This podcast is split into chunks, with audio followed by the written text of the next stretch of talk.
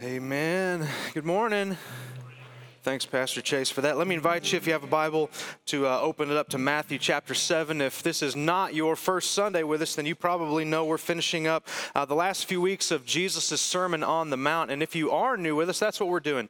We've been walking through Matthew 5, 6, and 7, which is one sermon that Jesus gave, potentially the most famous sermon in human history. And it's from the lips and the heart of Christ himself. So it's unbelievably important. It's unbelievably helpful for us. And he's finishing up, and the way he finishes this sermon, which will be somewhat of the topic today and next week, is he kind of turns to a little bit of a feeling of somberness or sobriety, knowing that there's some difficult things coming, really knowing that there are some imposters coming that are going to claim that they speak for God, that are going to claim that they speak the gospel, and they're going to deceive a lot of people. And so you sense a heaviness in Jesus' heart when he starts towards the end of his sermon giving out some warnings or some things for us to beware of. And I want to make this case that if Jesus was I don't know if nervous is the right word, but if he was cautioning his listeners that day against what he's going to say are false prophets, false teaching, a false gospel, and he was concerned that many people that knew him, that had heard him in person, that had touched him, that had smelled him, that had spent time with him and knew him very well, if he was concerned that some of them might be led astray, don't you think it's safe to say that he would have a fairly healthy amount of concern for us today? I want us to feel some of the weight and the concern that Jesus has as he begins to talk about fakes and frauds and false gospels that are coming, because there is a lot at stake. There's a lot at stake if we follow a false teacher, a false gospel, a false prophet. Have you ever been cheated and like bought into something that was false?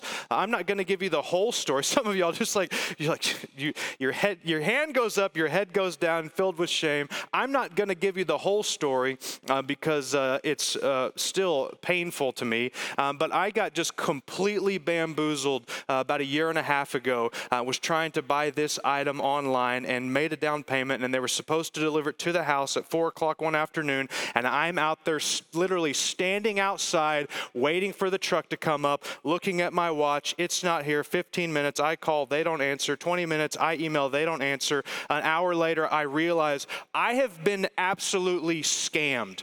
My money is gone. I don't have anything for it. I have been deceived. I've been lied to. I have been faked out. And I was incredibly frustrated, incredibly angry, poorer than I was to begin with, and I didn't have anything to show for it. Literally, have you ever been scammed by something or someone where you were kind of led to believe one thing was happening, and so you bought in only to realize that that was not the case? It was a fake, it was a fraud, it was something that was false. You might have heard this name before, but there was a man named George Parker who is, to this day, one of the biggest scam artists that the United States has seen. This is like early 1900s is when he was doing his scam, before like Craigslist was on the scene, giving people a lot of ability to scam. And what he did is he convinced people that he owned the Brooklyn Bridge. And so he would concoct these deals where he would literally sell the Brooklyn Bridge to people, although he didn't own it. Have you ever heard the phrase, if you kind of sense that someone is gullible, you'll say, oh, I'll sell you a bridge too. Have you ever heard that? None of you? It's a thing. It's a phrase. Go Google it. It came from that idea. So these people, and a lot of times he was preying off of immigrants that are just arriving to New York, and he would convince them and had a lot of paperwork and title work to show, oh, I own the Brooklyn Bridge, and for a very large sum, you can buy the Brooklyn Bridge. And so a few people actually fell for this, and normally they wouldn't find out that they had been scammed until they start setting up their toll booth on the Brooklyn Bridge, because they're like, this is going to be incredible. I'm going to be so rich. I'm going to set up my toll bridge. And they set up their toll bridge, and the authorities come like, what are you doing? Like, oh, we own the Brooklyn Bridge. Like, no, you don't. You don't. And just completely bamboozled. They had built their whole life around something and kind of their future prospects around something that was just absolutely not true.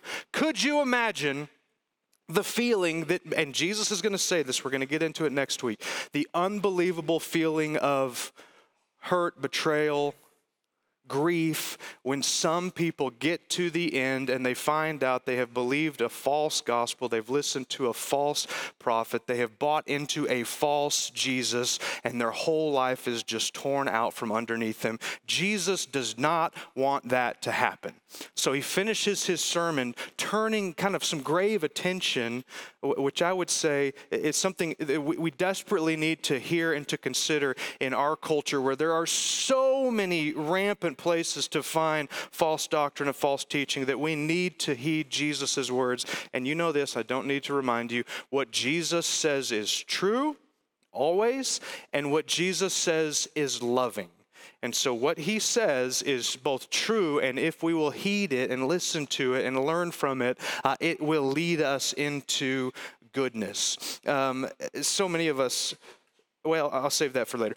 Matthew chapter 7. If you're in Matthew chapter 7, just get me excited. Tell me ready. Paul, we're ready. Here we go. Matthew chapter 7, the very lips of Jesus speak these words as he's preaching to his disciples, much like us. We're followers of Jesus, and so this is his word for us. Beware, this is verse 15 through 20. Jesus says, beware of false prophets, who come to you in sheep's clothing, but inwardly they are ravenous wolves. He says, you will recognize them by their fruits. Are grapes gathered from thorn bushes or figs from thistles? So every healthy tree bears good fruit, but the diseased tree, Jesus says, bears bad fruit. A healthy tree cannot bear bad fruit, nor can a diseased tree bear good fruit. Every tree that does not bear good fruit is cut down and thrown into the fire, and thus you will recognize them by their fruits. Normally, valuable things are counterfeited. If something is worth having, it's worth counterfeiting. That's why a lot of people don't get into the business of counterfeiting pennies and nickels and dimes, because it's not worth their time. They go for something bigger. If there's a big valuable piece of artwork, the more valuable it is, the more chance that it is that there's a fraud, a fake out there that's counterfeiting it. And let's just put this on the table, because it's absolutely true. There is nothing more valuable than Jesus Christ and his gospel. And if we believe that, then you have to assume that it is going to be counterfeited. That's what Jesus is saying. Just beware, because some counterfeits are going to come in, and they're going to use the same language. They're going to use some buzzwords to try to get people to buy into a false gospel. What Jesus says is beware of false prophets. Jesus saw that it was coming, and it happened in Jesus' time. Some of the people that heard that sermon that day would encounter false prophets that say that they spoke for Jesus, but they would lead people astray. And that has been the story of Satan working in the world since the beginning, that where God creates and does something powerful and has something valuable, Satan tries to counterfeit it. Satan tries to come in, and what a counterfeit is it tries to get so many things on the surface exactly the same as the real deal, so you don't notice what's going on, so we don't recognize it. And it's helpful for us to believe that Satan is a master counterfeiter, and that Satan is a master at trying to defraud God's people. So, if you're a Christian and if you believe the Bible, then we have to believe in Satan and in demons and in evil forces that are trying actively to work against the work of God. There's two opposing forces, darkness and light, good and evil. And how Satan works so many times is through counterfeits and through frauds. And this is why I believe Jesus is so concerned that we pay attention. Because it's not just if you buy into a false prophet, it's the cost and what you give up, the opportunity cost, so to speak, of doing that. Because if Satan succeeds at selling us a false gospel, he also succeeds at keeping us from the true gospel. So there's a lot at stake in this life, experiencing the fullness of what God has for us, and obviously for all of eternity that we get this right, because if he succeeds in selling us a false gospel, not only has that caused some damage, but we have missed the true gospel.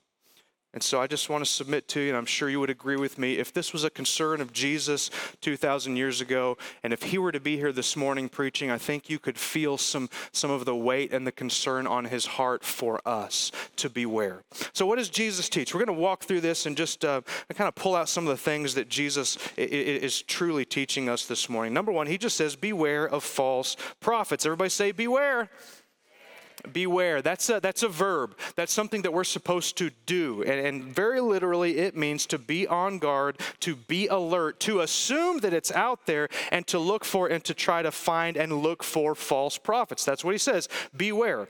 And if we're unaware, normally that's the people that kind of get off track with false prophets very quickly because we don't assume that they're there, right?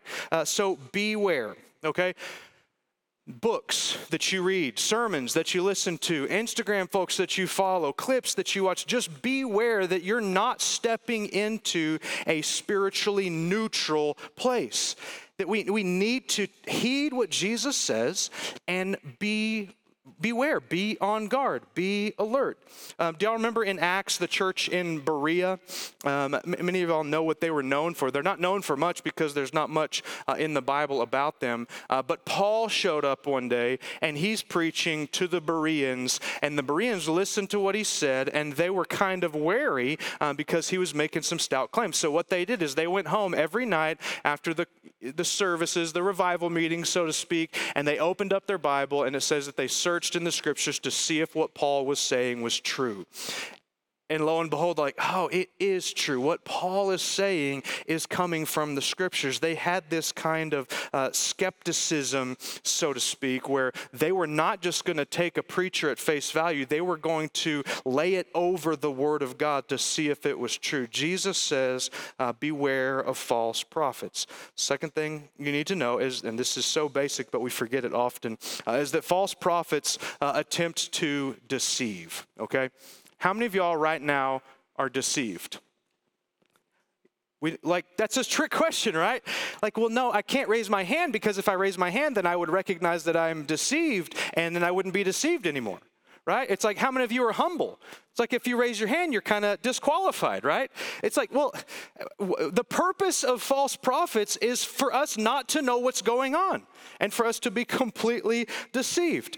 If I wanted to get into the counterfeit money business, and because this is like on the internet and on record, let me say publicly, I'm not. I have no intentions of counterfeiting money. But if I were to do that, let's say I just watched Catch Me If You Can and I get super excited. I'm like, I could do that. This is what my goal would be, is to produce a counterfeit that nobody recognizes, right? Isn't that the purpose of a counterfeit? It's so that nobody knows what's going on, and you take the money, you think it's real, you walk away. The purpose of false prophets is to deceive people. And so there are spiritual leaders, there are spiritual forces in the world that their goal is to deceive people so that they don't even know what's going on. Jesus says, beware, and this is how he talks about false prophets. He says they are like wolves in sheep's clothing. And most people think that Jesus is kind of latching on to an already existent cultural idea. Now, has anybody read Aesop's Fables? Very interesting book. This was written 6 centuries BC, and in one of Aesop's Fables, Aesop talks about a wolf in sheep's clothing. So this would already be somewhat culturally accessible as an idea. So Jesus latches onto that idea and says, like, this is how deception works. If somebody wants to deceive folks into believing that they think they're buying into Jesus and the gospel, but they're not. They're like a wolf that has wrapped himself up in sheep's clothing. It's really an interesting visual that Jesus gives us, a wolf in sheep's clothing. And the whole purpose of, if you're a wolf and you're trying to get into a herd of sheep, then your goal is to deceive them, is to put on sheep wool, to rub yourself down with sheep poop so that you look like a sheep, so that you smell like a sheep, so that you walk like a sheep, so that the sheep won't recognize you. Many, many false prophets, they try to use language and throw out terms and go to places where they just kind of fit in so that they won't be recognized for who they are. But there's two really kinds of people that like to hang out with sheep: shepherds and wolves. And can we agree they have different agendas? Shepherds love to be around sheep. They love sheep. All right, they're responsible for sheep. They care for the sheep. They protect the sheep. Wolves also like sheep, but for very different reasons. And so they put on sheep's clothing and they try to get close so that they can, what Jesus says, devour them. They're like ravenous wolves, that they're hungry and they're out to make money or make power off of deception. Beware, Jesus says, of false prophets. They come in and they try to deceive, and their end goal is to destroy, is to steal and destroy. What's the end goal of a literal wolf that gets into a sheep pen? To eat the sheep and to get full. What's the end goal of a false prophet? To get in and to devour and to destroy and to steal from the sheep. Jesus says ravenous. Everybody say ravenous.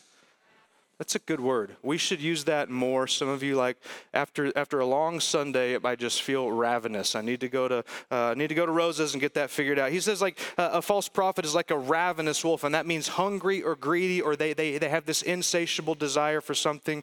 Most false prophets and false teachers are driven by a ravenous desire for money and for fame and for power, and so they will twist and deceive folks so that they might be fed, because the end goal is not to devour the sheep. The end goal is for them to have themselves filled. False prophets. They prey on people. They're after money. They're after fame. They're after influence. And normally they will use terms. They will say Jesus. They will read from the Bible, because, like, rewind all the way back to the beginning. Isn't that the tactic that Satan used? He quoted the scriptures. He just twisted a few things here and there. And so they will use words that make you kind of feel comfortable. Oh, they said faith. They talking about, they're talking about blessing. They're talking about Jesus. They're talking about the Bible.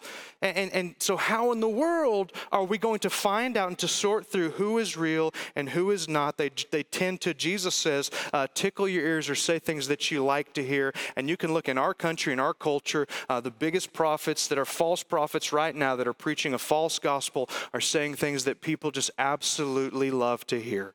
And you need to beware of a preacher or a pastor or a speaker that will never say things that are unpopular, that will never talk about repentance, that will never talk about sin, that will only say things, as Jesus says, that tickle the ears, that get people excited. You need to beware. So how does Jesus say that we are supposed to be on guard, to beware, and to look out? Jesus says very clearly to look at the fruit, okay? Look at the fruit. He doesn't say, well, look at their attitude and how they carry themselves, right?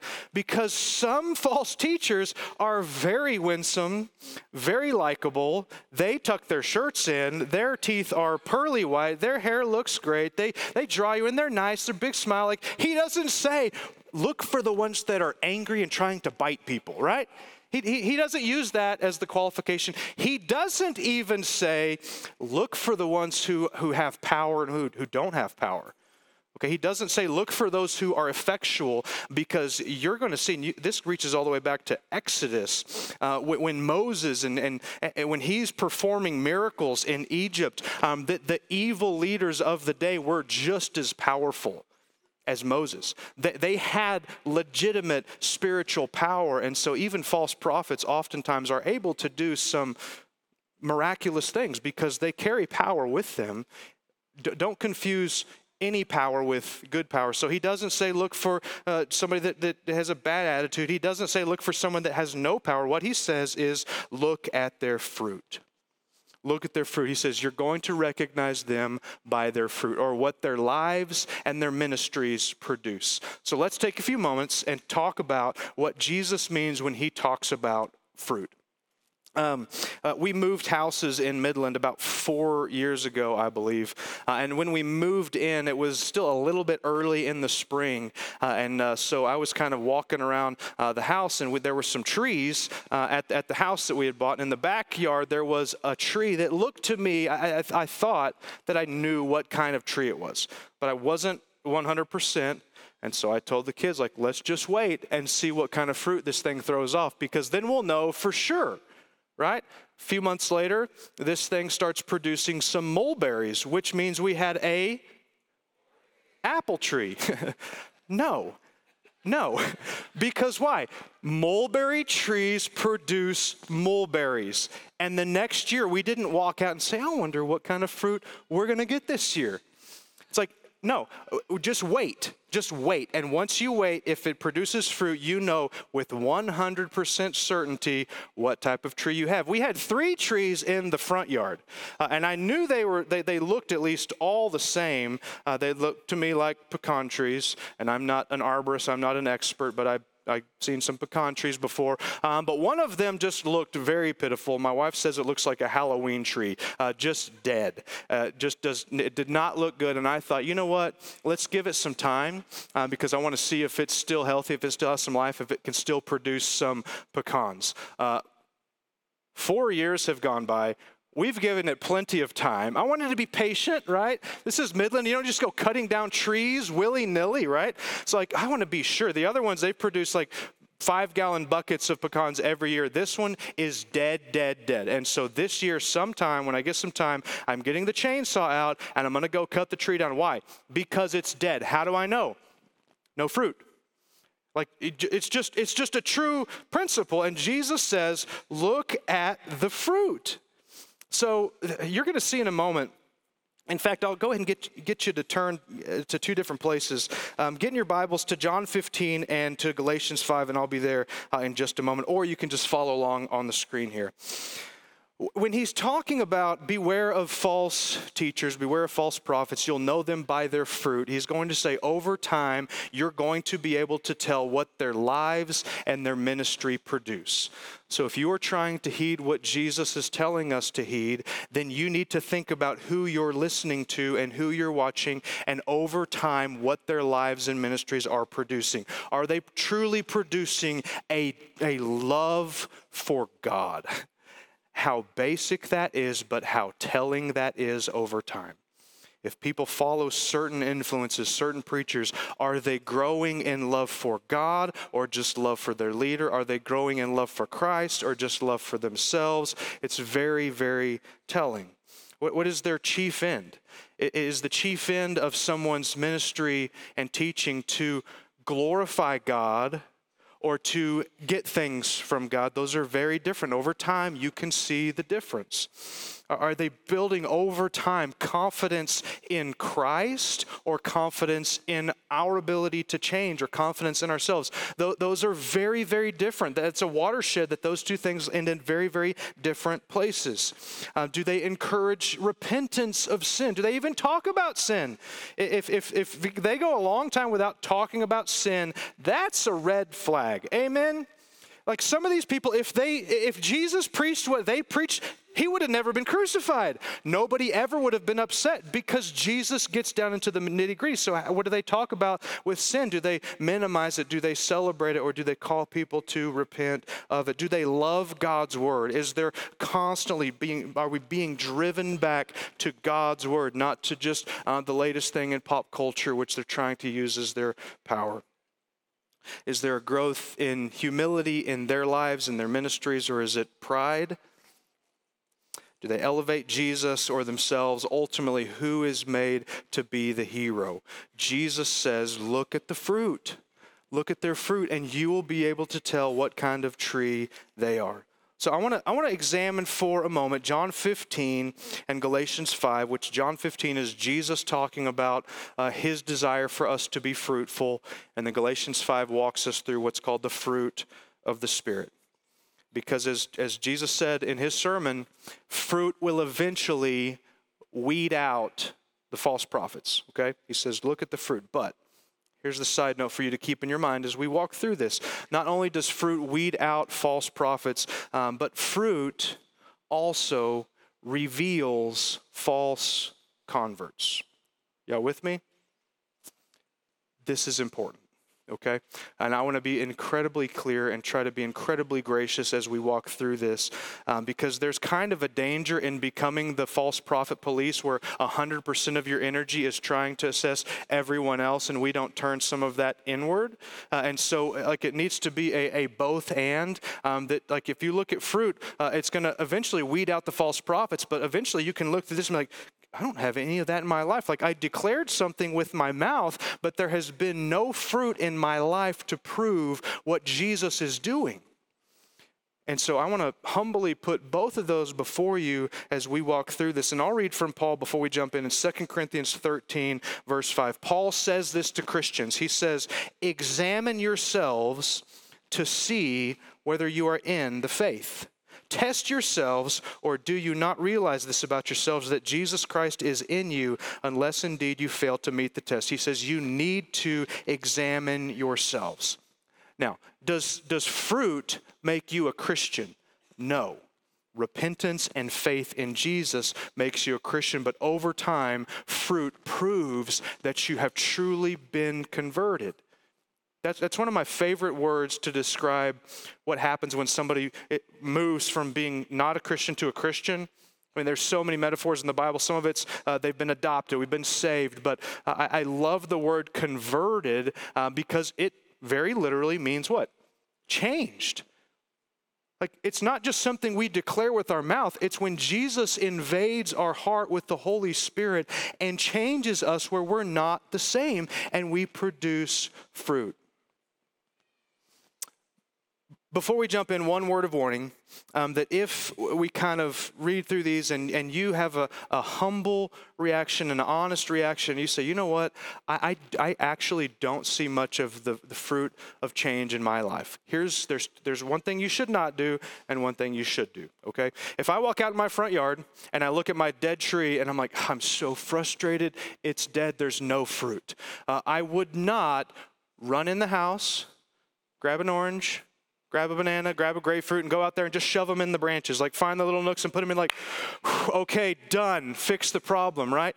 No, you don't just like try to produce fruit. That's not the problem. The fruit reveals that there's something wrong with the tree, that its roots are dead. So we go down, we cut it, we get a new tree. So if you recognize, here's the temptation of a lot of people. You ask some honest questions of examination to see like, are you truly a Christian?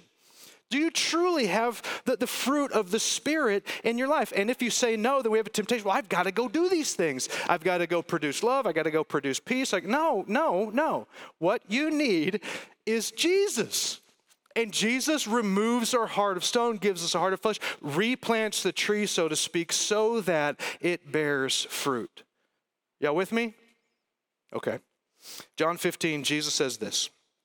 Just a little bit of of some of his thoughts on fruitfulness. Jesus says, I am the true vine, and my Father is the vine dresser. Every branch in me, that means a Christian that's been grafted in, every branch in me that does not bear fruit, he takes away, and every branch that does bear fruit, he prunes so that it may bear more fruit. That's a sermon for another day. Already you're clean because of the word that I've spoken to you. Abide in me and I in you, as the branch cannot bear fruit by itself unless it abides in the vine. Neither can you unless you abide in me. I am the vine and you are the branches. Whoever abides in me and I in him, he it is that bears much fruit, for apart from me you can do nothing. Fast forward to verse 8. Jesus says, by this my Father is glorified, that you bear much fruit, and so prove to be my disciples. So Galatians 5, Paul lines out what he calls the fruit of the Spirit. When someone is truly converted, repentance and faith in Christ, Holy Spirit comes in, and then over time, the fruit proves of a conversion by faith. So let's use the fruit that Paul gives us to think about those two things. Teachers and prophets and people that we're listening to and being influenced by, and our own lives. Galatians 5:22, Paul says, but the fruit, or what over time the work of the Spirit does in our hearts to prove that we have truly been converted. But the fruit of the Spirit is love first. Everybody say love. Love. Okay, when I ask the question of people, are you truly a Christian? There's so many different answers that you get. Well, I did this when I was young, and I said this, and I was baptized here. And it's like, well, okay, well, here's the long term. Like, are you growing in your love for Jesus Christ? Like, what an incredible question to ask, because if that's not the case, big problem. Like, if you're not growing in your love and affection for God the Father, God the Son, God the Holy Spirit, something is up, because that is the first of the fruit. Love. What do you love? What love is growing in you? Did you know Satan was a very good theologian? Better than you, better than I, has more knowledge, could probably quote much more of the scriptures than we do, but he does not love God, okay? Love makes a big difference. Love. The fruit of the Spirit is love. Second, joy. Everybody say joy. Now, say it like you mean it. You're like, joy, I guess. Smile and then say it when you're smiling. It's so much funner. Joy. Okay, I'm gonna chase this one down for a minute, because I have spent a lot of time the last few weeks kind of fixated and stuck on this idea of joy, because I think this is just a confession of mine. I think I'm kind of missing it a little bit on truly calling you into such an incredibly deep sense of joy, because that's like at the epicenter of Christianity. And sometimes we treat it as it's like a second, or like that's joy. That's what we've been called into, joy. And if we're not joyful, what in the world? We're missing the point of creation. Have y'all ever heard of the Westminster Catechism? If you grew up Presbyterian, you just got really excited. Okay, a couple hundred years ago, they wanted to pull together and to create what's called a catechism, which is like a list of theological beliefs that we believe about God, that you get especially new believers and kids to recite, because it teaches them the faith. And what they did is they gathered about 150 Puritans, okay? And if you know much about church history, you don't mess around with the Puritans, because the Puritans were just some of the most Bible-believing, Jesus-loving, unbelievable, like John Bunyan, John Owen. Anybody that loved Jesus in the 16th century, 17th century, and was named John, they're probably a Puritan, okay? And they pull 150 of these scholars, theologians, pastors, and they spent 5 years with some of the most godly hearts and minds probably on the planet, trying to develop the catechism. And after all of that effort, the number one thing they put on the list is, this is the question, what is the chief end of man? And the answer is, Presbyterians, help me out, to glorify God and enjoy Him forever. It's at the very center.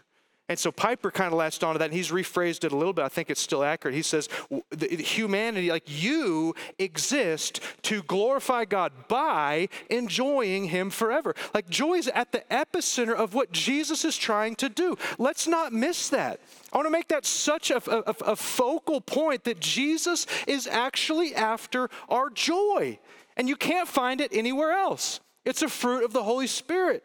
So how's your joy? Like, your not happiness and circumstances, but deep, abiding joy.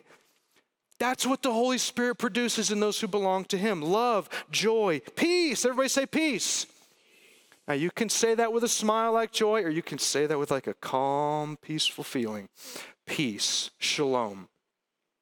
That means the absence of turmoil. That means the absence of anxiety. That means the absence of depression. That means all the things that we face yet we hate. The Holy Spirit is at work in producing in us peace.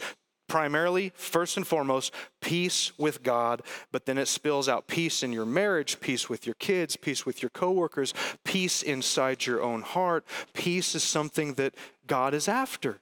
In fact, that describes all of creation before sin marred everything. Just shalom, peace. Love, joy, peace, patience. Everybody say patience. The Holy Spirit produces patience. Patience with yourself, patience with others. Why? Because over time we get to become like God. The Holy Spirit's making us into the image of God. And how patient has God been with you? patient. He produces patience in us, kindness. Over time, the Holy Spirit turns us into kind people, goodness.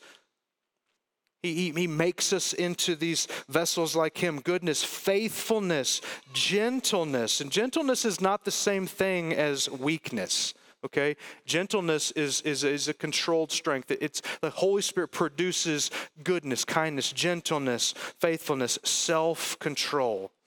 Control of our flesh, control of our sexual desires, control of our physical appetites, control of our anger. He says, against such things there is no law. What's the point? Jesus says, over time, you can tell what's going on in the root, so to speak, by the fruit. That's how you're going to weed out false prophets, is to look at their fruit. That's how you're truly going to get down to see what's taking place in your heart over time. What is happening in your soul is the Holy Spirit producing these things. And it's helpful to know as we close that what Jesus has come to do, he didn't come looking around for fruitful people, okay? He came looking around for broken, sinful people. And he came with an invitation that the gospel changes us, that if we respond to Jesus by faith, we bring all of our sin to him, we repent, we turn from it, we put our faith in Jesus as a Savior, not in ourselves or anyone else as a Savior, that he forgives, he redeems, he adopts, he converts, he sends the Holy Spirit as the earnest of our inheritance to reside in us forever and to over time produce the fruit that all of us long for. Who on this list is like, no, I don't want that? Like, there's nothing on the list that you don't want. Everything you truly want is on the list. Why? Because that's the life we were designed for, that sin has stolen, that Jesus restores. If you buy into a false gospel, you miss the real gospel. Only the real gospel of Jesus Christ and only the true Holy Spirit can produce these things in our lives. Don't be deceived. Jesus is a Savior. Jesus is righteous, we're not. Jesus is Savior, we're sinner. But when we repent, we believe, he forgives and he changes. I invite you to bow your head, close your eyes. And as we sing and even as I pray, I don't think we should breeze past an honest examination of our hearts to see if we're truly in Christ. And so if that's you, maybe you've looked and like, I'm really not growing in my love for Jesus. I don't have a deep sense of his peace that's growing. Don't try to manufacture those things. Those are just simply symptoms so that we recognize we need Jesus. Jesus, we need you, the only true God, the genuine Savior of the world. I pray that you might give us a true heart to discern the frauds from the real. And I pray that you might just allow us to beware of false prophets, not so that we can just simply weed them out, but so that we can weed them out and truly enjoy your presence and your promises that we have in Christ. Father, in these next few moments, I pray that we would lift our voices, that we would lift our hands, and that we would worship a God who's producing fruit in us and over time who is making us like Jesus. God, I just pray that as we glorify you, that we truly find joy in you.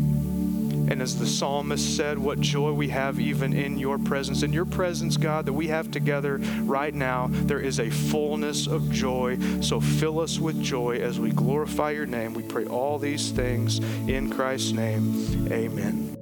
Thank you for listening to this message from Redeemer Church. If you want to connect with us at Redeemer, we would love for you to visit us at a service in person or visit us online at www.redeemermidland.org.